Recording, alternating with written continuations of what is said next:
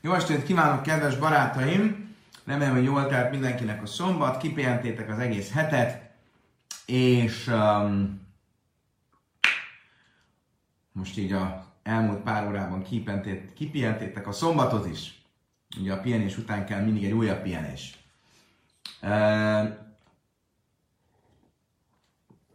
Shavua tov, jó hetet mindenkinek! Izgalmas talmudi lapnak nézünk elébe, ennek kellően provokatív a címe. Látom, hogy egyre többen csatlakoznak hozzánk, de szeretném mindenkinek fölhívni a figyelmét, hogy ez az igen érdekes idézet, ami a mai talmudi lapnak a része, Germániáról, Germánia, ami az egész világot fogja elpusztítani. Nos, ez az idézet, ez nem rögtön az elején lesz a tanulásnak, úgyhogy türelmesen kell várnunk, amíg odaérünk, de úgy körülbelül feletájt, tehát körülbelül fél óra múlva rá fog kerülni a sor. Izgalmasabb midrások lesznek a mai tanulásnak az első felében, úgyhogy érdemes velünk maradni. Szó lesz tehát Germániáról is. Tulajdonképpen, mivel fejeztük be pénteken, arról volt szó, hogy mi a különbség a fallal körbevett városok és a fallal nem körbevett városok között, már ami a purimi megilla olvasást illeti, és ennek kapcsán beszéltünk hosszasan arról, hogy ez a különbség ez csak Izraelen belül van, vagy általában a világon mindenütt. És ennek kapcsán próbáltunk azonosítani bizonyos városokat, ugyanis az volt a szabály, hogy azok a városok számítanak fallal körbevett városnak, amelyek a Shua bin Nun honfoglalásának idején is már álltak, és fallal körbevettek voltak. És ezért megpróbáltunk beazonosítani bizonyos városokat, amelyeket Jósua könyvében találunk, és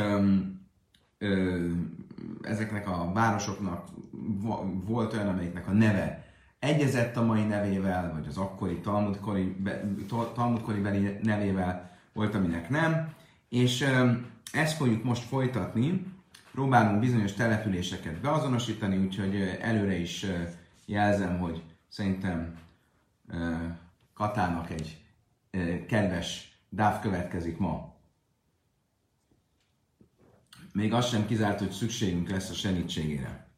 Amar Rabbi Yochanan ki Avina Tálja, azt mondta Rabbi Yochanan, amikor fiatal voltam, a Mina Milszadesén Inna lesz a baja, mondtam valamit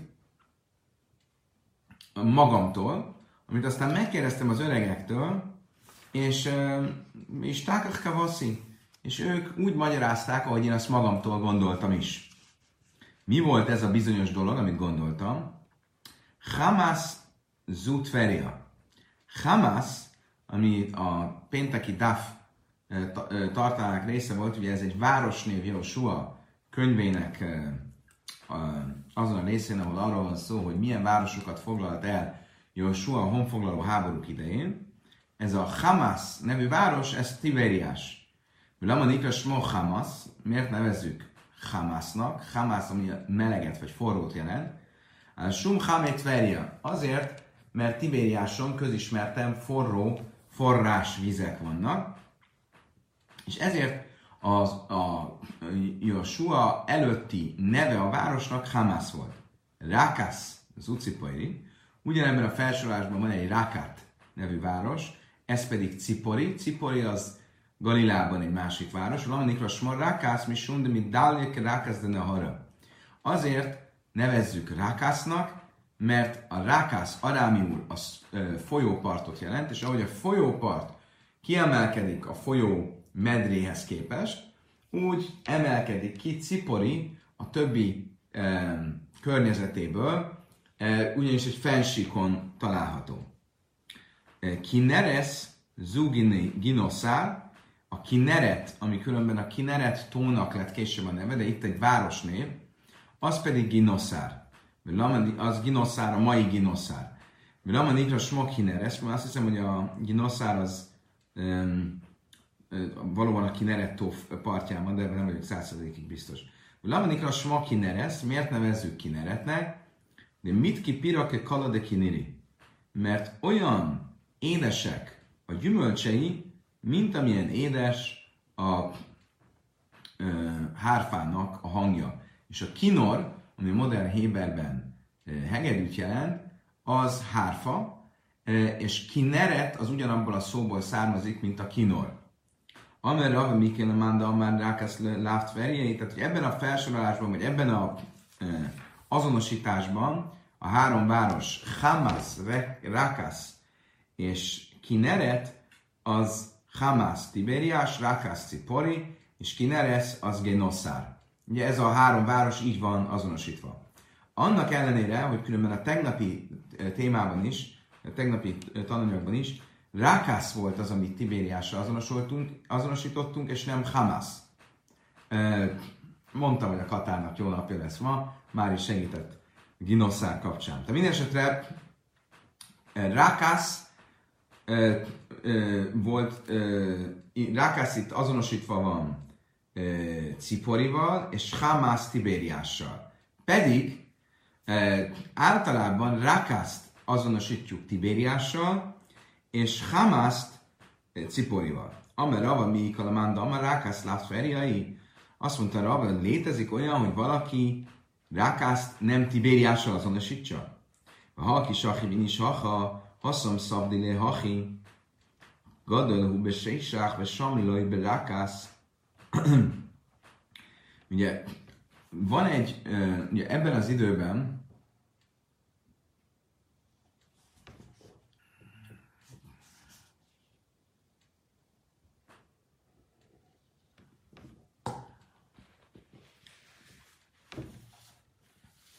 a heszpedeknek, a halotti gyászbeszédeknek voltak ilyen, ha jól értem, ilyen előre megírt poetikus fordulatai. Tehát ez egy műfaj volt a gyászbeszédekben, ilyen szépen poetikusan beszélni és dicsérni a halottat, és emlékezni rá, és a érzelmeket felkelteni. És Babilóniában volt egy olyan fordulat a halotti beszédekben, ami úgy hangzott, Gadolhu be Seisach, be Seimloj, be Rákász. Nagy emberő Babilóniában, Seisachban, de a neve, a hírneve Rákászig is elér. Himmászki, a Rajnele haszam, és abban az esetben, amikor valakinek a koporsóját elviszik oda, ugye elviszik Babilóniából Izraelbe, mégis azon belül is Tibériásba, Szabdulé Hachi, akkor hozzáteszik a gyászbeszéd szövegéhez, hogy Hávész Ridim, Jöjsvé Rákász, Ceuve Kávlu Harugé Öjmek. Izrael kedvesei, Rákát lakói, gyertek, s jöjjetek ki, köszöntsétek a völgyek halottait. Ugye azt kell tudni, itt ezek, mondom, ilyen poetikus részletek, ilyen szinte versszerű énekek, amelyek a halotti gyászbeszédeknek a részei voltak. És ugye ebben az időben Izraelben is voltak zsidók, és Babilóniában is volt zsidó közösség. Most a babilóniaiak, azok, a Babilónia az a Tigris és az Eufrátesz közötti, ha jól értem, mély területen található, mert a Talmudban mindig úgy hivatkozunk Babilóniára, mint egy mélységben lévő, egy mély ponton lévő terület. Az Izraelben élők ebben az időben, most beszélünk a polgári időszámítás mondjuk első 3-4-5 évszázadáról, azok többnyire Galileában éltek, és ezen belül is Tibériás az egy központi település volt. Most ugye, ha előfordult, hogy valaki meghalt Babilóniában, akkor úgy, és egy nagy ember volt, akkor úgy búcsúztak tőle, hogy nagy emberő Babilóniában, de hírneve még Rákátba is elér. Ha pedig mondjuk a koporsát elhozták Tibériásra, akkor úgy, a vers úgy szól, hogy gyertek ki Rákát lakói és köszöntsétek. Tehát mindesetre ebből az egészből mit látunk? az, hogy Rákát az Tibériás. És előbb úgy magyarázta Rabbi Jochanan, hogy Rákát az nem Tibériás, hanem Cipori. Ki nachnafsei de Rabbi Zéra passzach aléha huszabdana. Amikor Rabbi Zéra meghalt, akkor a búcsúztatásában úgy mondták, Eretz Sinar Harabi Jalda, Sinár, tehát Babilónia földje hordta ki és szülte meg őt, Rabbi Zérát. Eretz Cvi, a szarvas földje, ez Izrael, Gidla, nevelte őt föl. Sásueha, Oinala, jaj neki az ő kedvesének. Amra Rákász ki, Avda Kichem Lasza, azt mondja Rákász, elvesztette az ő kedves díszét.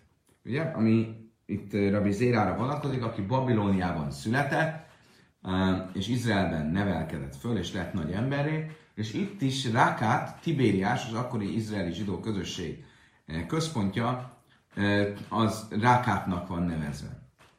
Tehát akkor itt valahogy nem stimmel az, amit Rabbi Jochanan mondott, hogy Rákát az Cipori, és Hamát, vagy Hamász és Rákász, Hamász az Tibériás. El amár Rava, Hamászú, Hamegrar, Rákászú, Tverja. Ki neresz, Zúke, Nészár. És ezért Rava másképp tartja. Ő azt mondja, hogy Hamász az a grari forrás. Hogy hol van a grari forrás? Nem teljesen világos. Rákász az a Tibériás, és Kineret, ahogy ezt az előbb is mondtuk, az Génoszár. Lama Nikros ma Rákász, miért nevezzük Rákásznak Tibériást? És a Filuré Kaninsevam Lein Mitzveszkerimon, mert a Rákász szó az ürességet jelent, és azt akarjuk mondani, hogy Tibériás olyan különleges város, hogy a Tibériás lakosai között még az üres emberek is, a semmire kellők is teli vannak jó cselekedetekkel, a micvákkal, mint a rimon, gránátalma magokkal.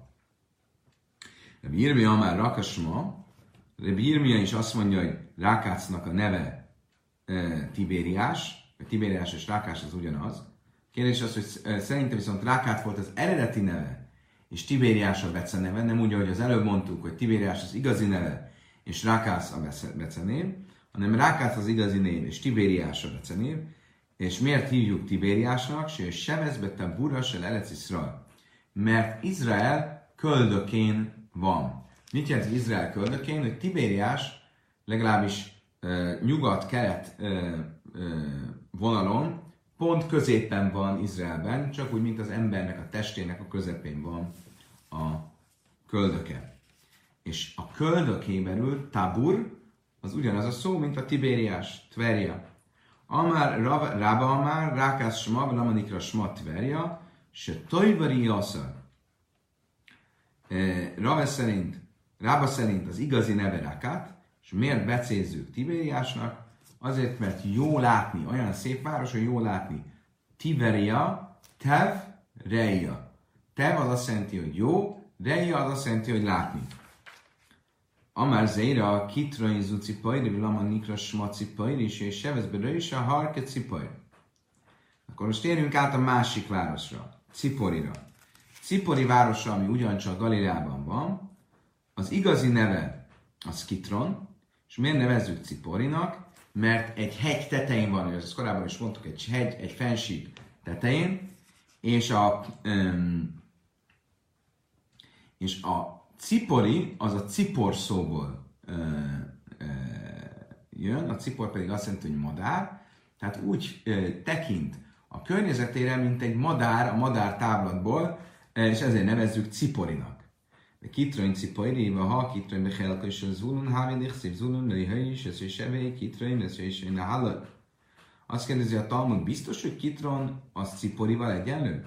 Akkor azt találjuk, hogy Kitron az Zebulun területén van Izraelben, ahogy a Mirák könyvében olvassuk, Zulun, Lihai is, ez is Kitron, ez is Nahal, Uzvulum miszrám elmida iszöv haja.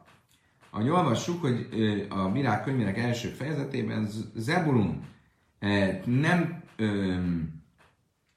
foglalta el, nem űzte ki Kitron lakóit és Nahalel lakóit, és a kánániteik ott laktak, azok ott maradtak ezekben a városokban, és adót fizettek Zebulunnak.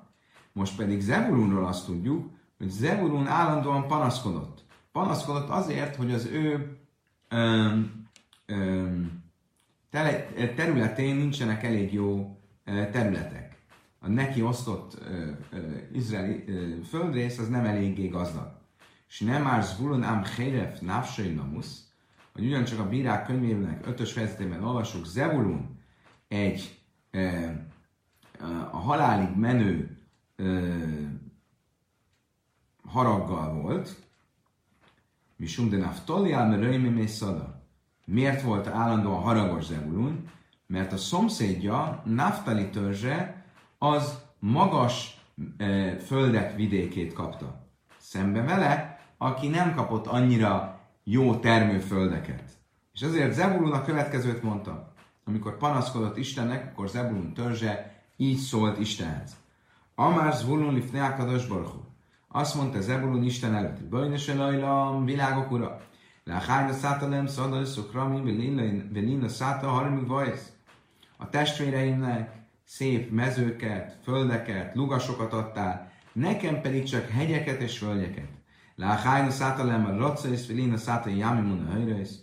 A testvéreimnek adtál területeket, földeket, nekem pedig csak tengert és folyókat. Amár laj, kulanc richin lecha, alé déchin lazen. Erre Isten megnyugtatta, és azt mondta, nyugodj meg, mindenkinek, az összes testvérednek szüksége van te rád, a hilazain a csiga miatt. Milyen csiga miatt? Ugye tudjuk azt, hogy volt egy speciális tengeri állat, egy csiga vagy egy kagyló, aminek a váladékából készítették azt a kék festéket, amivel a ciceszt, a szemléltető rojtot festették kékre. És ez kinek a területén volt található, Zebulun területén, tehát volt valami olyan természeti kincs, amivel ő tudott gazdálkodni, és bár maga a termőföldje nem volt annyira jó, de mivel volt egy olyan áru a kezében, amivel tudott kereskedni, amire mindenkinek szüksége volt a cicesz kékre festéséhez, ezért végül is nem járt olyan rosszul, se nem már, ahogy Mózes áldotta is Zebulun törzsét, Amim Harikró, Uszfunét Munechaj, népek a hegyet fogják hívni, ott fogják áldozni az igazság áldozatát, mert gazdagságot ad a tenger, és a rejtett dolgok a tenger homokában. Tanúra Vészef, Szfunei, Zechi Lazai, mik azok a rejtett dolgok a homokban, a tenger homokjában? Ez nem más, mint a csiga. Ez a Hilazai csiga, vagy kagyló, amiről az előbb beszéltünk.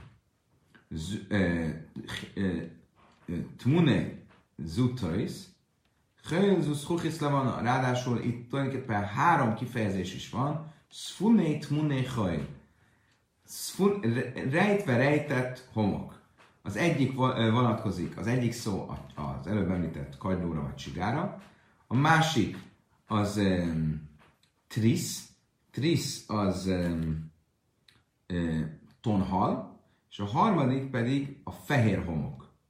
És ez nem is fehér homok, hanem olyan homok, amiből aztán üveget lehet készíteni. És ez a 3 természeti kincs, a csiga, amiből a festéket csinálták, a tonhal, amit mindenki szívesen fogyasztott, és a homok, a finom homok, tengeri homok, amiből üveget csináltak, ez 3 olyan természeti kincs, ami Zebulun területén volt, annak egy Zebulunnak nem voltak jó termőföldjei. Amár lefonavere azt mondta Zebulun Istennek, hogy Bajnos Elajlam, világok ura, mi majd ilyéni, ki fogja velem tudatni, hogy ezeket a dolgokat valóban meg fogják tőlem venni, és tehát nem lehetek benne biztos, hogy ezekre lesz kereslet. De hát azt akarta az Zebulun mondani, hogy annak ellenére, hogy vannak ezek a természeti kincsek, amelyek sokat érnek, de ez még sem ér föl azzal, ami a testvéreimnek van, akiknek jó termőföldjük van. Én lehet, hogy ezeket eladom, és abból tudok venni enni univaló, de mégiscsak ez kevesebb biztonságot ad, mint amikor magamnak, nekem vannak a termőföldeim. Amelaj, samizbe hozif hegyszedek, szimanzéje leha, kalanait helymim habelai damiményi majdnem pragmácseselaj. Ugye attól is félt Zebulun, hogy tulajdonképpen bárki oda mehetett a tengerhez, és kihalászhatta ezeket a csigákat, vagy a tonhalat, vagy elvihette a homokot. Ez nem ugyanolyan, mint egy termőföld, ami valakinek a tulajdonában van, és mindenki tudja, hogy ezt nem lehet az ő hozzájárulása nélkül learatni. Én azt mondta Isten, hogy maga Mózes az áldásában mondta, majd ott fognak áldozni igaz áldozatot. Mit jelent ez?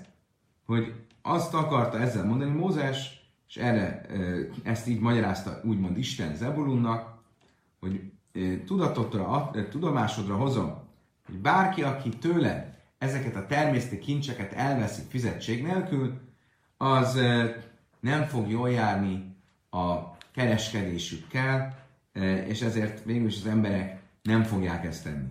Fognak érte neked fizetni. Most. Íszállt a bájtak kitrönzői cipúrja, máj miszrájban dajszalve, ha hávja cipairi, milszedád üfetúva. Most mindez miért érdekes? Mert hogyha igaz lenne az, hogy Kitron, ami Zebulun területén volt, az tulajdonképpen Cipori, és Ciporiról tudjuk, hogy ez egy nagyon szép, nagyon jó természeti adottságokkal rendelkező település volt, egy fensík, egy síkság, nagyon jó termőföld is volt, akkor miért panaszkodott volna Zebulun, hogy neki nincsenek jó termőföldjei? Ott volt Cipori, ami kiváló terület volt. Most, hogyha a Kitron az Cipori, akkor nem lenne jogos Zebulunnak a panasz áradata. Hítéma de lézba zavászol halabud vasva, amár és laksredi hazeli zavász halabud vasba Cipori. Most ugye tudjuk azt, hogy Izrael azzal lett megáldva, hogy ered zavász halabud vas. Az a tejjel mézzel folyó ország.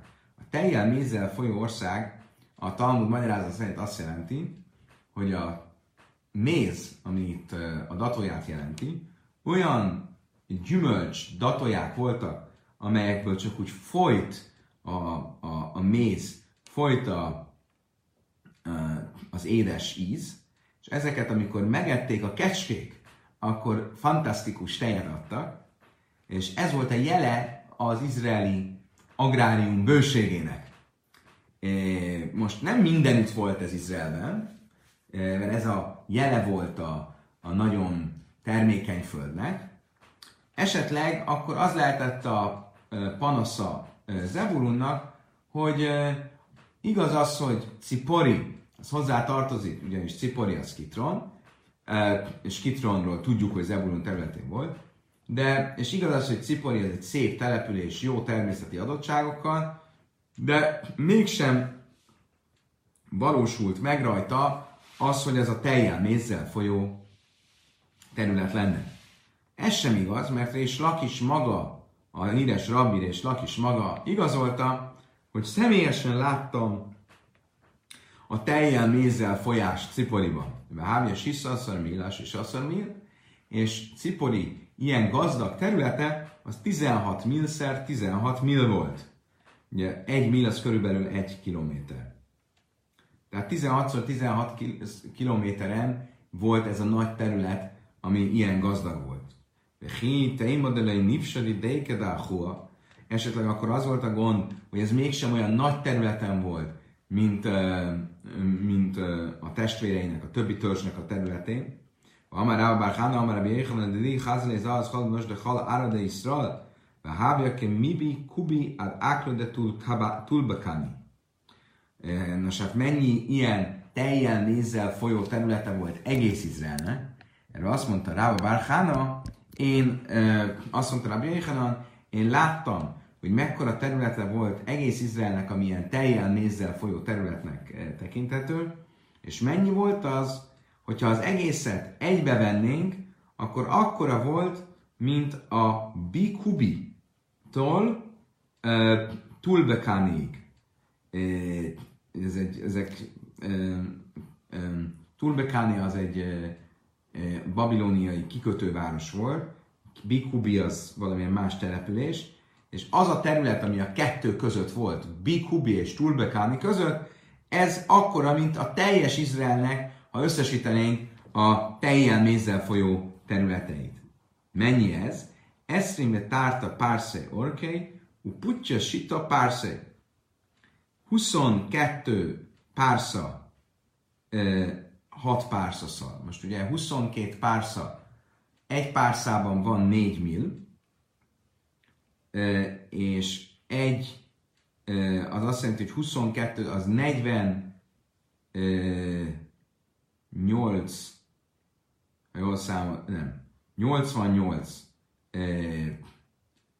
milszer 16 mil. Ami azt jelenti, hogy ha abból 16x16 mil az csak ciporiba van, akkor az nem kevés. A filoachi szaddiszük ramim adifelé.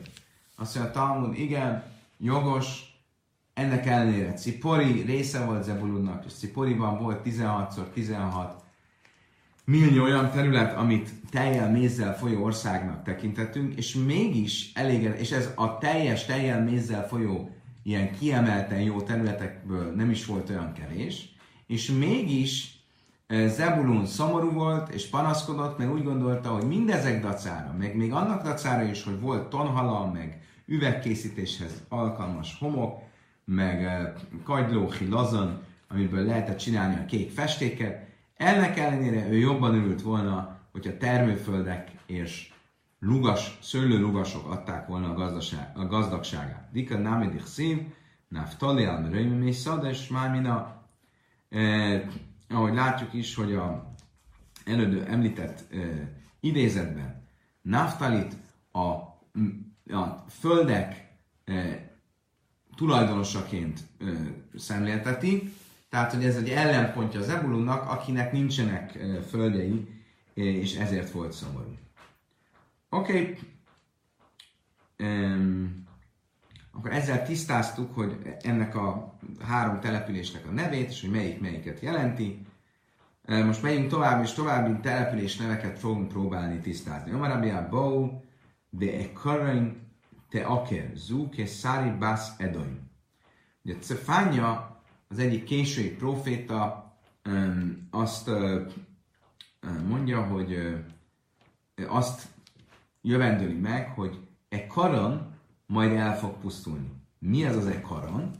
Ez Cézária, Edom, vagyis Róma Cézáriája, síjai Sevesz Bénachajlasz, ami a homok dűnök között van, Jatért Kualiszra, ami mélye vanim, és amit a görögök idején egy beékelődés volt Izrael szemében, a zsidók nem tudták kiűzni őket, mert a Cézáriát olyan harcosok védték, és Gavra Máhud és Hanaim Nitzchum Karinöjsza Achidász Migdál Sír. Végül is a hasmoneusok, amikor kiűzték a görögöket, akkor legyőzték Cézáriát is, és úgy nevezték a várost, mint a Hidász Migdál Sír, az ének tornyának egysége. Valami ilyesmi.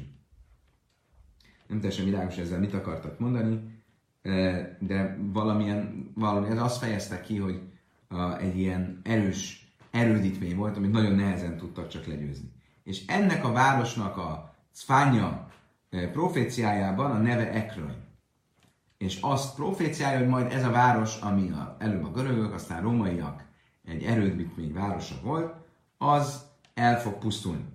Amarami Jöjszöber, ha minden májdik szívászi rajszöv, damabmi pívesi kucofmi ben sinabni sár gámul előkénu.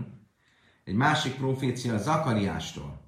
Zakariás 9-es fejezetében azt mondja, és el fogom venni a vért a szájából, és az undormányait a fogai közül, és ő is majd megmarad az örökkévaló Istenünknek. Mit jelent ez? A szirajszadalmi pi zú bész bámjasölehem. Arra utal Zakariás, hogy mi mindent fog elpusztítani Isten a zsidókat elnyomó birodalmak szépségeik közül, tehát úgymond majd meg fogja bosszulni, hogy a zsidókat elnyomó görögök és rómaiak, azok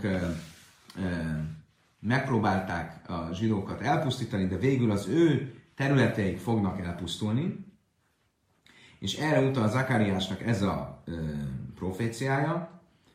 Mit jelent ez? Vászi rajszav domov mi pim, és majd elveszem a vért a szájából, zú bész bámjese lehem.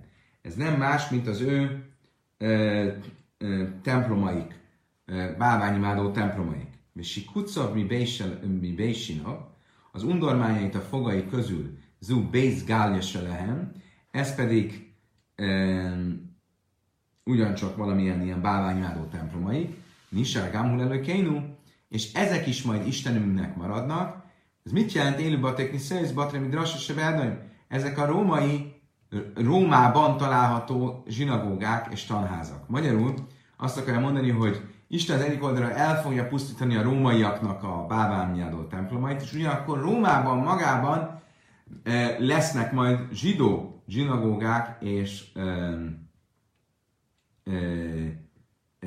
templomok, sőt, egyes magyarázók szerint ezek a bálványimádó templomok föl lesznek használva a zsidók által zsinagógákként. Ugye pont a fordítottja fog történni, mint ami itt történt. Az történt ugye annak idején, hogy a zsidó templomokat változtatták, szentségtelenítették meg a bálványokkal, ez meg fog fordulni, és a bálvány templomok lesznek átfordítva zsidó templomokká. Ugye hogyan folytatja Zakariás itt a 9-es fejezet 7-es ezekben a nagy színházakban és stadionokban, majd a zsidóságot, a tórát fogják tanítani sok ezer ember előtt. Amárem híz.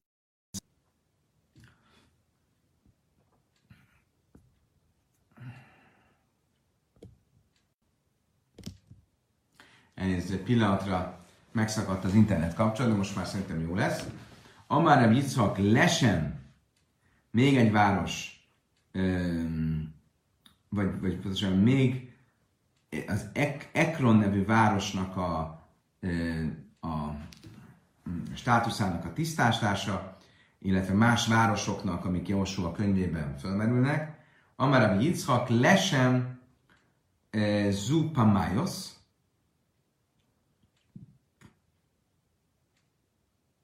Leshem, amit Jósua könyvének 19-es fejezetek 47-es mondatában találunk, az nem más, mint Pamájos. Ekron te akér. Ekron pedig, amiről olvastuk, hogy Szefánya azt ígérte, azt jövendölt, hogy el fog pusztulni, ez nem más, mint Zuk és Szaribász Edom. Ez, ahogy az előbb is tanultuk, Edom, tehát Róma Cézáriája, se hiajszam Mátre Pajlin Selmelachin, ami királyok nagy városa volt, Ika de Amri de Márviba Málki, mások szerint nem királyok városa volt, hanem királyok nevelkedtek benne. Ika de Amri de Mekajmi minden Málki, megint mások szerint királyok származtak onnan. Ki szari Virussaláim im jöjmru leha Adam.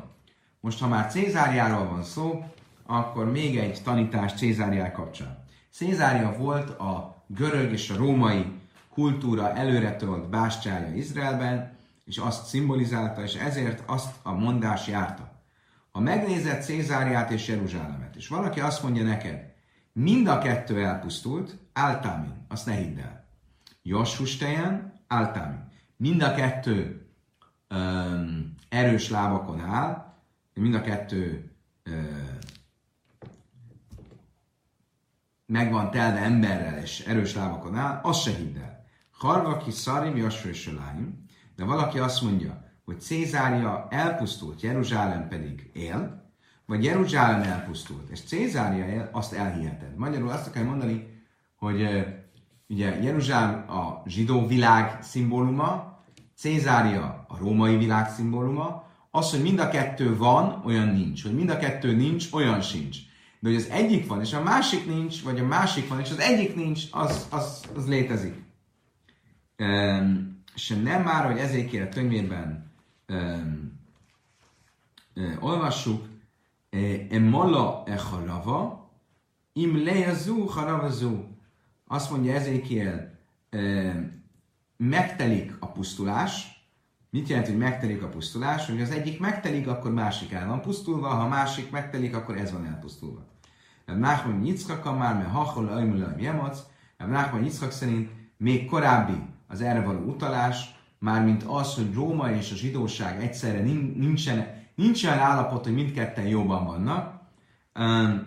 Az onnan tudjuk, hogy Rebeka, amikor érezte, hogy a méhében valami tusakodás van, és elment a prófétához, hogy megtudja, hogy mi a helyzet, akkor azt mondta neki, hogy két nép van a te méhedben, ugye Ézsau és Jákob két népnek a feje lesz, Jákob a zsidóknak, Ézsau az Edom a rómaiaknak, le ajmi jemac, és nép ellen fog kelni. Tehát igazából az ő tusakodásuk a te méhedben, az egy előjele annak a történelmi tusakodásnak, ami a rómaiak és a zsidók között lesz.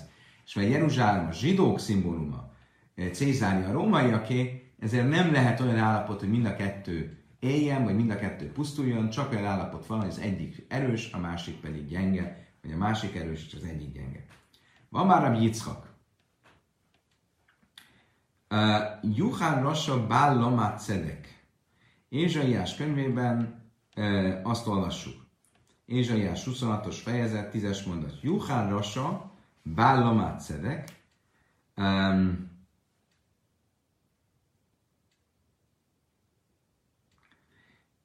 Megkönyörültetik a gonoszon, bár nem tanulja az igazságot. Mit jelent ez? Amár Rab Yitzchak lifnei hakadosh baruch hu, azt mondta Yitzchak, mármint Izsák az örökkévaló előtt. Ribbono shel olam, világok ura, Juhán Észav, könyörülj Ézsaun, amár laj rasha hu. Erre azt mondta neki Isten, de hát ő egy gonosz. Amár laj bál lamát szedek, azt mondta neki Izsák, és nem lesz képes az igazságot megtanulni? Amár laj beeretz neichechajsz jeavel, azt mondta erre neki Isten, az igazság országában fog eltévejedni. Vagy magyarul ugye ennek az Ézsaiás mondatnak a második felével válaszolt neki Isten. Magyarul is azt akart ezzel mondani, hogy az igazság országában fog eltévejedni, ez azt jelenti, hogy el fogja pusztítani Izraelt. Tehát arra utalt ezzel, hogy bár Izsák nagyon szerette volna, hogyha Isten könyörül Ézsaun, Isten feltárta előtte, hogy Ézsau leszármazottai a rómaiak el fogják pusztítani Izraelt, amelló imkén jireg Jéhusasem, kol bál jireg Jéhusasem, ha ez így van, akkor, és befejezte ezzel a mondatnak a végével, ne lássa meg az örökkévaló szépségét magyarul, akkor elfogadom, hogy nem könyörülsz rajta. Oké, tehát ez a profécia is, vagy ez a szimbolikus párbeszéd is Róma és a zsidóság ellentétét és ennek a gyökereit és megjövendőlését írja le. Amár Yitzchak, amár erről van szó, akkor Yitzchak még egy mondatot összeköt ezzel. Azt olvassuk a 140-es Zsoltárban, Áltitén a semme ave rasa zamemoy, áltafék jerumuszelo.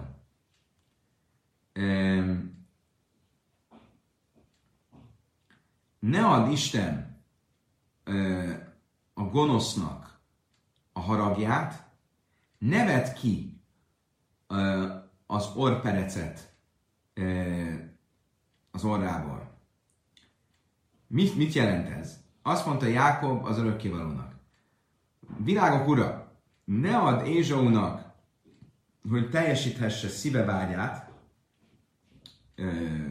szívevágyakozását, ne szedd ki az orrából az orrperecet, amivel ugye mint egy egy telét, ami amikor bedurvulak, az orrában lévő orpereccel lehet lerántani és megnyugtatni. Most jön a mai előadás címadó mondása. Mit jelent ez?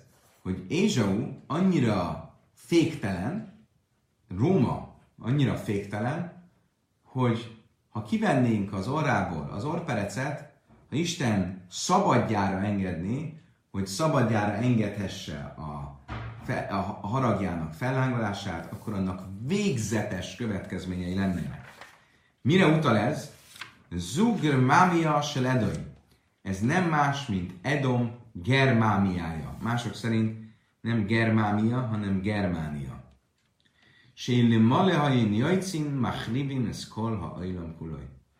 Ha szabadjára engednénk őket, hogy háborúzzanak, akkor az egész világot elpusztítanák.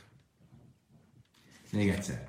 Tehát azt mondja Rabbi Yitzchak, hogy az a zsoltár, ami arról szól, hogy ne engedd szabadjára Ézsau haragját, ne vedd ki orrából az orperecet, ami a féktelenségét fékezni tudja, ez arra utal, hogy ha ezt mégis megtennéd, akkor szabadjára engednéd Germánia, Edom Germániáját, és akkor az egész világot elpusztítják. Most még érdekesebb mondás következik. Van már Rabbi Chama bar Hanina. Azt is mondta Rabbi Chama bar Hanina. Tlász meak tiri taga ika. 300 kiskirály van Germániában. Ut lászmos ve sisim ve hamisha merzávene ika. És 365 Rómában.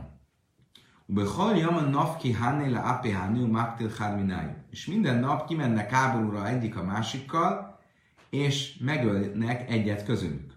Mit radló kumé málka? És ezért el vannak foglalva, és nem tudnak maguk fölé egy királyt kinevezni. Ugye ez egy hihetetlen, hátborzongató mondás, mert ugye a történelmből tudjuk, hogy a német egység előtt valóban így volt, hogy volt sok kis fejedelemség, és ezek azzal voltak elfoglalva, hogy egymást öljék, és amikor aztán Németország egyesült, akkor nem sokkal utána elég durva háborúk jöttek, ahogy a történelmi könyvekből tudjuk, és valóban igaz az, hogy az egész világot végül is pusztításba vitték. És ugyanez igaz különben Itáliában is. Amit ugye mond, hogy mind a kettő teli van ilyen kis királyságokkal. Nem semmi. Amara Yitzchak, áttérünk egy másik mondására Yitzchaknak. Im jaj melecha adam. Ha egy ember azt mondja neked, hogy a gáti velőim a caszi általán, megerőltettem magam, de nem jártam sikerrel. Ne hidd el neki. Ha azt mondja neked, nem erőltettem meg magam, és mégis sikerre jártam, azt se hidd el neki. Ha viszont azt mondja, megerőltettem magam, és sikerre jártam, akkor azt elhiheted neki. Magyarul azt akar ezzel mondani, hogy erőfeszítés nélkül nincs siker, de erőfeszítéssel biztos, hogy van siker. Különben azt mondják a kommentárok, hogy ez a kifejezetten a Tóra tudására és a Tóra tanulására vonatkozik. Minden másban azért előfordulhat, hogy valaki megerőlteti magát, és nincs siker, vagy hogy van siker, legalábbis látszólagos siker megerőltetés nélkül. Ahogy most a Talmud is tulajdonképpen ezt mondja, Háné Milibedivre Tajra, mindez a Tórára vonatkozik, ám ebben Mászó, Mátanszi, Átómenisőmája, a megélhetés ügyeiben ott az égi segítség az, ami az embert sikerre viszi, tehát lehetséges, hogy valaki megerőlteti magát, és még sincs sikere. Ugyan divretőre lejamlan, elechadudé. És még a Tóra tanulásban is csak arra vonatkozik, hogy az ember megerőlteti magát, akkor lesz sikere a megértésben. De a megjegyzésben, abban, hogy mit ne felejtsen el, ahhoz is, sziátod is mája, ahhoz is az égi segítség szükséges. Oké, még egy mondása Rabbi Yitzchaknak. Van már Yitzchak, Imra iszon rassassással, messz a hekeszlaj, áltisz gareboly.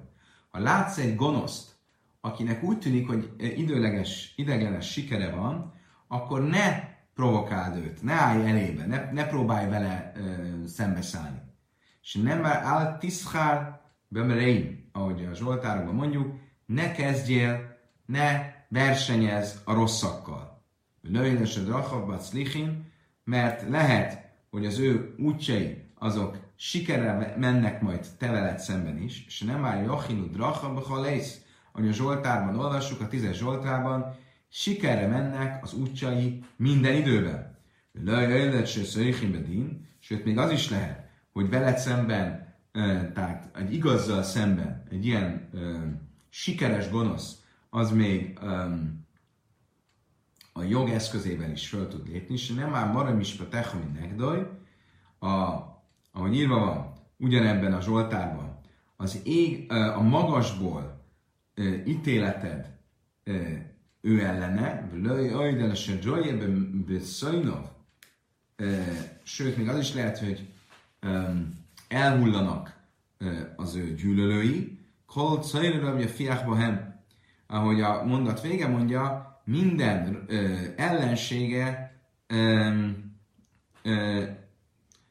ellenségét elfújja. Tehát, mint a szél fújja őket el. Magyarul előfordulhat, hogy valaki gonosz, mégis sikeres, és nincs mit csinálni, mert a lendület viszi, és hogyha szembeszállsz vele, még akkor sem neked van igazad, nem fogsz sikerrel járni. A kérdés az, hogy valóban így van-e, és hogyha valaki egy igaz ember, akkor miért ne tudna kiállni a gonoszszal szemben, és sikeresen megállítani? De Amarabi Éjhalami Sumrabi Simon Bájoháj, Mutalisz Gázba és Sajnba Jamaze, Simon Bájoháj azt tanította, hogy a gonoszokkal szemben szabad szembeszállni ezen a világon. És nem már őzvét törjál lúrra, se sajnő törjűzgurúban, ahogy a példabeszédek 28-as felezetében olvassuk, a Tóra elhagyói dicsőítik a gonoszt, a Tóra őrzői pedig fellépnek velük szemben. Tányi Rebbe Sztály bár masszona már, és Rebbe Sztály is azt mondta, Mutalisz Gárosba Sajnba Jönömház, szabad szembeszállni a gonoszokkal ezen a világon, Im Laksaha Adam, Löj már, és ha valaki azt súgja neked, Áltiszkábra Ménybe, Áltákreba Összeávla, hogy ne kezdjél a gonoszokkal, és ne irigykedjél a rossz tevőkkel, Mise libai napfoly ajmérkén. Ez csak azoknak szól, aki fél azoktól a bűnöktől, amit maga is elkövetett. Tehát, hogyha valaki maga sem makulátlan, akkor persze óvatosan lépjen fel a gonoszokkal szemben. Elo, altiszkában reim, liais kamereim. Mit jelent akkor az, hogy ne kezdjél a gonoszokkal? Ne légy olyan, mint a gonoszok. Áltakánébe összeállva, és ne irigykedjél, vagy ne lépjél föl a rossz tevőkkel szemben. Ne légy olyan, mint a rossz tevők. Ahogy mondja is, ne hagyd szívedet irigykedni a vétkeseknek. Tehát mindenesetre akkor mit látunk ebből, hogy igenis azt tanított Rab Simon bar Yochai és Rab Dostai is, hogy lehet fellépni a gonoszokkal szemben. Nem kell tőlük tartani. Azt mondja, hogy női kásra, harbe minid idej, harbe minid esőmáj, azt mondja, hogy attól függ, hogyha saját magad érdekében lépsz föl, azzal óvatosnak kell lenni. Arról mondtuk azt, hogyha azt látod, hogy ez a gonosz, ez nagyon sikeres, akkor legyél vele óvatos. Ha viszont az ég dolgaiban, a közösség érdekében, a vallás védelme érdekében teszed, amit teszed, akkor bárkivel szemben fölléphetsz. Mi baj, mennyi szém, a habe, milled idei, hogy kássi, a becádik gamur, a becádik sejnő gamur. Még egy lehetséges válasz, hogy valójában mind a kettő arról szól, hogy a saját ügyedben lépsz föl, de hogyha egy makulátlan, tökéletes szádik vagy, akkor fölléphetsz a gonoszszal szemben, hogyha nem vagy teljesen makulátlan, akkor viszont óvatosnak kell lenni. De amára funa májdich szív, lama tábit bajdim táhlisbe bela rossot szádik mi menő. Ahogy a funa tanította, hogy miért mondja Habakuk első fejezet 13-as mondat, miért nézed a csalókat és hallgatsz a gonosz és hallgat a gonoszra az, aki tőle igazabb, szádik mi menőből lejárt, szádik gamurénőből lejárt, hallgat a gonoszra a nála igazabb, de ez csak az, aki nála igazabb, de nem egy tökéletes igaz, nem egy teljesen Makulátlan cádi. Viszont aki teljesen makulátlan, az fölléphet, és nem kell lenyelnie a gonosznak a tetteit. Hiba is szénmasan, szákrekisztali sájni, és van még egy lehetséges válasz, hogy abban az esetben tilos így föllépni, vele szemben, és tartanunk kell tőle, hogyha úgy tűnik, hogy éppen olyan időszaka van. De ez nem tart örökké, hogy a gonosz az sikerrel jár. Oké. Utolsó mondása, már itt szó volt Rómáról, Germániáról, akkor Ula ezzel kapcsolatban tesz egy megjegyzést. Amár Ula Itáliásel Jaban, a Krach Godossel Raimi, a görögök Itáliája, az egy hatalmas város, a Rómának, ám Tlaszmea Pársza, 300 párszal területe, és van benne Jésba, Slajs, Majszes, Isimha, Mises, Fakim, Keményemésze, Háma, és van benne 365 piactér, mint ahány nap van a nap évben. De Katmusebe, Kulamsa, Möjhe, Afesz, és a legkisebb a piacterek között is a baromfi árusítással foglalkozik, és annak a területe is 16 mil-szer 16 mil. Meleg szöjjétbe, haljöjjénbe, echadméhem, és mindegyikben van egy király, melyik minden nap ott étkezik. A hadarba, áfalpise én nöjlökba, nöjtöbb rász, mi bész a meleg, és az, aki Itáliában lakik, annak ellenére, hogy nem ott született, tehát nem helyi állampolgár, minden nap kap egy hogy mondják ezt? Ennek van egy modern neve. Kap egy ilyen juttatást.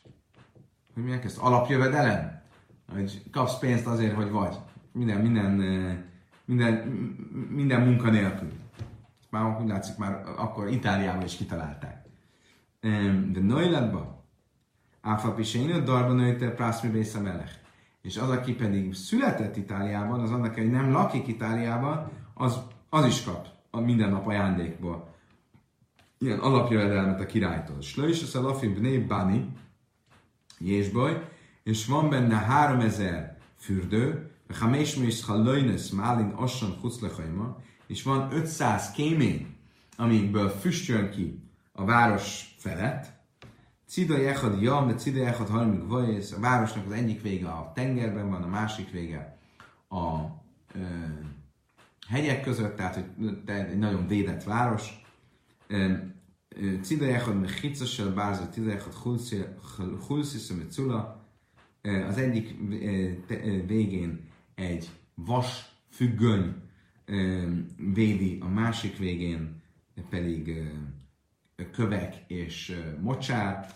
Hát teljesen védett város.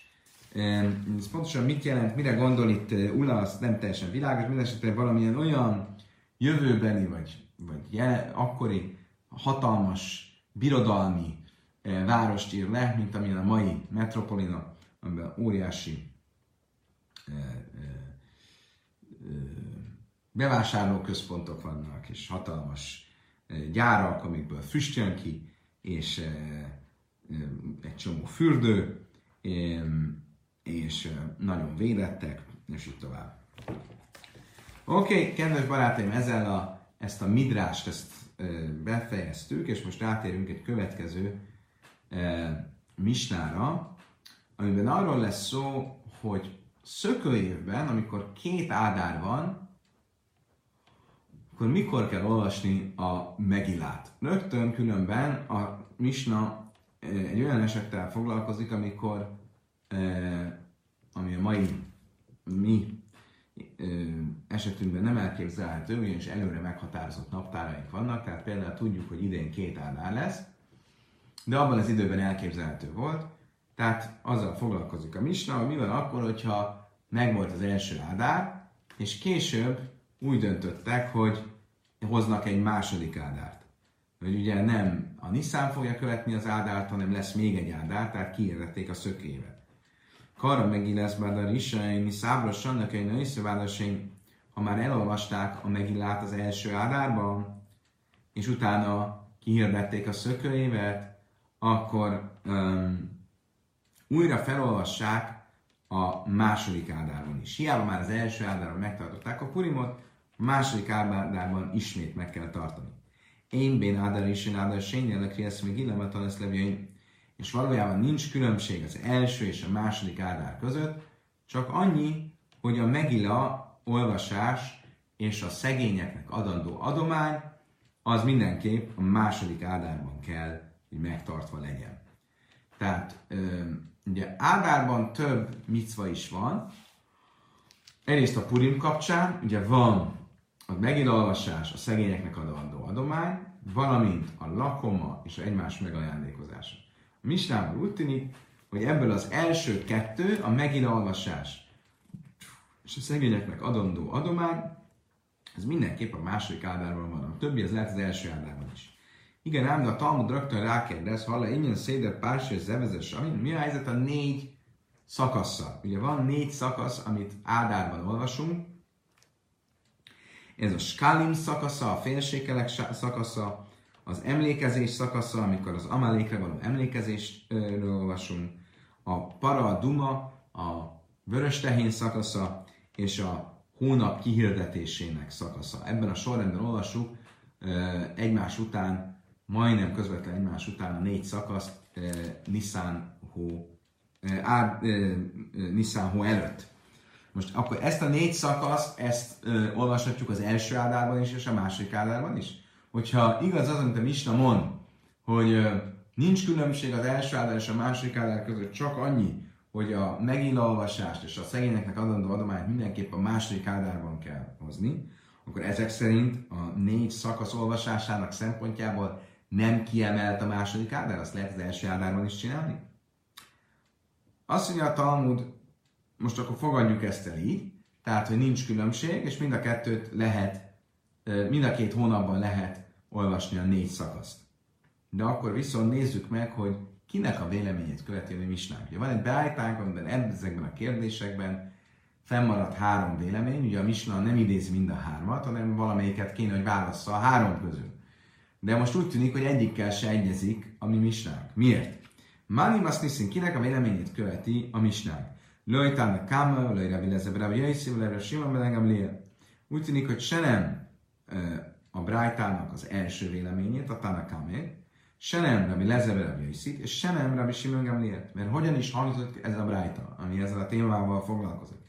De Tánya Karueszömi Gílabe Ádar Issaini Szávosan Ökölén Nőszöbádasény tanultuk a Brájtában, hogyha olvastuk a Megillát az első állában, majd kihirdették a szökélet, akkor újra fel kell olvasni a második állában, se Kal Mitzvah és Női Hágészbe Sény, Női Hágészbe Rissain, mert az összes micva, ami köteles a második ádárban, az az első ádárban is megtartató, kivéve a megilla olvasást, amit mindenkiről a második ádárban kell tartani. Ez a Tanakáma vélemény. Rabbi Lezebe Rabbi Jöjszi mit mond? Én könyörű nőszöbb áldásén, és a kalmicva sem jágezbe, sem jágezbe is sem.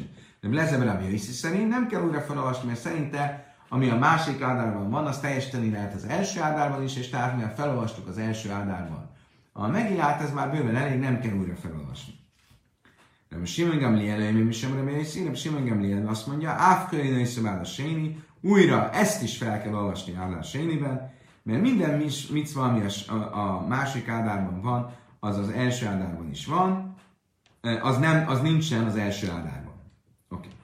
Minden esetre, tehát akkor 3 vélemény van. Tanakáma, Rabbi Lezebe Rabbi Jöjszi és Rabbi Simon Gamliel. Tanakáma azt mondja, hogy újra kell olvasni. Rabbi Lezebe Rabbi Jöjszi azt mondja, hogy nem kell újra olvasni, Rabbi Simon Gamliel azt mondja, hogy újra kell olvasni.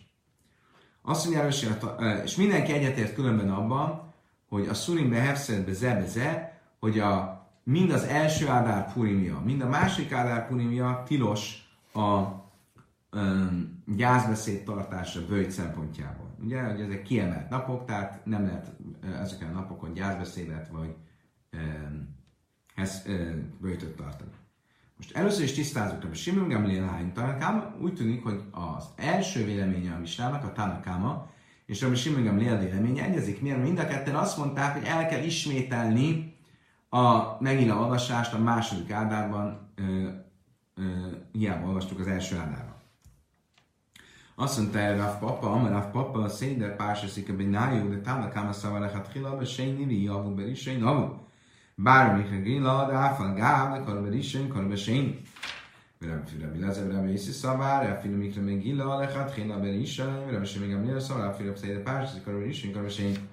Azt mondta erre Rav Papa, a különbség Tálakám és a Simon meg Amnira között az a négy szakasz olvasásának a tekintetében van. Miért? Mert Tánakám mit mond? Ha felolvasom a Megilát az első ádárban, a másik ádárban újra kell olvasnom. A négy szakaszt, ha már jobb elolvasni a másik ádárban, de ha már az első ádárban felolvastam, akkor nem kell újra olvasni. Rabbi Simon meg Gamliel azt mondja, hogy a négy szakaszt is újra kell olvasni. És ami lesz, mert azt mondja, hogy semmit nem kell újra olvasni. Tehát ez a különbség. De minden esetre mit látunk ebből, hogy mindenki a megilolvasásról beszél, a szegényeknek adandó adományról nem beszél. Máni, írtál nekem a kásajamatom ezt, hogy kinek a véleményét követi a mi misnánk. A misnánk azt mondta, hogy a másik ádárban meg kell ismételni a megilolvasást, és a szegényeknek adandó adományt, ugye Purimkor. Most ugye, ha a Tánakám a véleményét követni, Tánakám nem beszélt a szegényeknek adandó adományról, csak a megilolvasásról. Hogyha Rabbi Lezer ben Rabbi Yossi Kása nem emlékre Megila. Rabbi Lezer ben Rabbi Yossi nyilván nem követi, mert szerinte a Megilát se kell újraolvasni. Rabbi Shimon ben Gamliel Kása Széder Pársas, ha pedig Rabbi Shimon ben Gamliel elmét követi, akkor miért nem mondja, hogy a négy szakaszt is újra kell olvasni? Tehát senkinek a véleményével nem stimmel első nekifutásra a mi misnánk. Azt mondja, Talmud, de ajlom, Tánakám, de tanulmikra még illom volt, imá tanasz levénünk a habatartány. Az első válasz az, hogy először is a misnánk lehet, hogy simán lehet, hogy Tanakáma véleményét követi. És bár a Tanakáma az beszélt csak a megilolvasásról, mi pedig beszéltünk, a mi misnánk beszélt a megilolvasásról és a szegényeknek adandó adományról. Valójában ez ugyanaz, csak nem mondja a Tanakáma, mert egyértelmű, hogy már mi korábban tanultuk, hogy a szegényeknek adandó adomány ez mindig együtt mozog a megilolvasással, mert a szegények tudják, hogy amikor Megilát olvasnak, akkor jönni fog az adomány is. Tehát ezt nem említi a Tánakáma, de egyértelmű, hogy erről van szó. Ibrei Szémalajlom, Rabbi Shimon ben Gamliel hívlasz, Nészén Haszuri Mechszat. Még egy lehetőség, hogy a misnánk Rabbi Shimon ben Gamliel véleményét követi, és valójában a misnánk is úgy gondolja, hogy nem csak a megilolvasás és a szegényeknek adandó adományt kell megismételni, hanem a négy szakasz olvasását is. Umasz Nészén Haszuri Mechszat, és a misnánk hiányos. És valójában a misnánk szövege így hangzik. Én bénárba azosebá adar, isenárba azosebá adar, sényele mikre még illomatanősz. Nincs különbség a második ádár 14-éje és az első ádár 14-éje között, csak annyi, hogy a Megilát és a szegények segítését meg kell ismételni. Harla ingyen a heszper, tájni zevezes, viszont a heszper, tehát a halotti búcsúbeszéd tartása, és a böjt tartása szempontjából mind a kettő tilos. Jézus szerint Pársaszai Mári, és nem foglalkozik a mi misnánk a négy szakaszra, mert a misnánk Purimmal foglalkozik. Tehát lehet, hogy a misnánk véleménye, de most Shimon ben Gamliel elért egyet, aki szerint a négy szakaszt is újra kell olvasni, csak nem Ádáról beszél a mi misnánk, hanem Purimról, és ezért nem említi a négy szakaszt, mert ennek nincs igazából köze Purimhoz, hanem az Ádár hónaphoz van köze. Amire Bechirben Ávin, Amire Jéhan, Hidrhaszon, Shimon ben Gamliel, és Amire Shimon ben Yosin, azt mondta Bechirben Ávin, valójában a Hálacházon Shimon ben Gamlielt követi, tehát meg kell ismételni a megilolvasást és a szegényeknek adandó adományt, és a négy szakasz olvasása is mindenképp a második ádárban kell, hogy történjen. Ez különben a mai napig és a halachá. Ugye ma ugye nyilván föl sem merül különben, hogy az első ádárban is megcsináljuk, mert mindig tudjuk előre, hogy lesz második ádár is, hogyha lesz. Oké. Honnan jön ez a machlokes? Min vitatkoznak? Mi a vitának a gyökere? Amarabi Jéhanan, Usnéjen, Mikra, Echad, Darsu. Azt mondta Rabbi Jéhanan, valójában mind a három vélemény egy idézett magyarázatának a vitáján múlik. Hogyan kell magyarázni ezt az idézetet? Ugyanis Eszter könyvének 9-es fejezetek 21-es mondata azt mondja, a zsidók magukra vették, hogy megtartsák a 14. napját, Ádár hónapjának és a 15. napot minden évben és évben. Mit jelent ez? Rabbi Lezer ben Rabbi Iszi Szavár bechal Sana Sana. Rabbi Lezer ben Rabbi Iszi, aki azt mondta, hogy ugye mindig az első ádár a lényeg. Ő azt mondta, mákon sonon a sononba, adós szamok lesz svát, áfkán adós szamok lesz svát. Ő azt mondta, hogy miért mindig az első ádár, mert minden évben milyen ádárban tartjuk a purimot, abban az ádárban, amit a svát hónapot követi. És ezért, amikor azt mondja az Eszter könyve, hogy évről évre megtartsák ezt a napot, az évről évre azt jelenti, hogy minden évben ugyanott. Mi az, hogy ugyanott? Mindig abban a hónapban, ami a svát hónapot követi. Rában Simigam lél szaváron, Simigam pedig azt mondja, kolsonam, áldás szamachaniszam, áfkán adás szamachaniszam. Mit mondom Simigam lél? Azt mondja, nem. Évről évre meg kell tartani, ez mit jelent? Évről évre. Mindig abban a hónapban, ami Niszán előtt van. Szerinti évről évre ugyanott kell megtartani a kérdés, hogy mi az ugyanott? Svát utáni hónap, vagy Niszán előtti hónap? Bislém a remélezőbre mész, misztáve tájban, nem a vinőn a micesz. Azt jelent, hogy oké. Akkor valójában itt nem ennek a mondatnak a magyarázata a kérdés, hanem van valami érdemi különbség a kettő között, ami miatt valamilyen elvi okból vitatkoznak ezen. Most Lezebra Bécét értjük. Miért? Mert ő mit mondta, hogy mindig az első ádár a lényeg. Miért? Mert van egy olyan alapelv, hogy én már vidinál a micvasz. Ha jön szembe egy micva, akkor azt nem lépem át. Azt rögtön meg kell csinálni. Megjött az első ádár, rögtön megcsinálom a purimot, és nem várok a második ádárig. Ugye? Akkor ez logikus, hogy az első ádár legyen, amit megtehetem, tegyem meg. Tehát akkor logikus, hogy az első ádár legyen a mérvadó. De mire is sem engem lélnek a magyarázta? Miért mondaná azt, hogy a második ádára mérvadó? Amire amit tevi, tájmdra mesem engem lél, miszmach gulla adif. Azt mondta, rebi tevi, hogy azért a második ádár az érvadó, mert mesem engem lél, azon a véleményem van, hogy az egyik megváltás közel kell lenni a másik megváltáshoz. Ugye a Pészach megváltása, és Ádár, a Purim megváltása, az lehetőleg legyen minél közelebb egymáshoz, és ezért a második Ádár a mérvadó, de Simon Gamliel szerint, és ezért mondja azt, hogy a második Ádárban kell a micvákat megtartani. Kedves barátaim, idáig tartott a mai nap. Köszönöm szépen, hogy velem voltatok ezen a mai izgalmas tanuláson. Holnap este, pontosan mikor, azt még nem tudjuk, ugyancsak folytatni fogjuk. Köszönöm szépen, addig is kívánok mindenkinek egy kellemes további estét, jó pihenést, a holnapi viszontlátásra, viszont hallásra.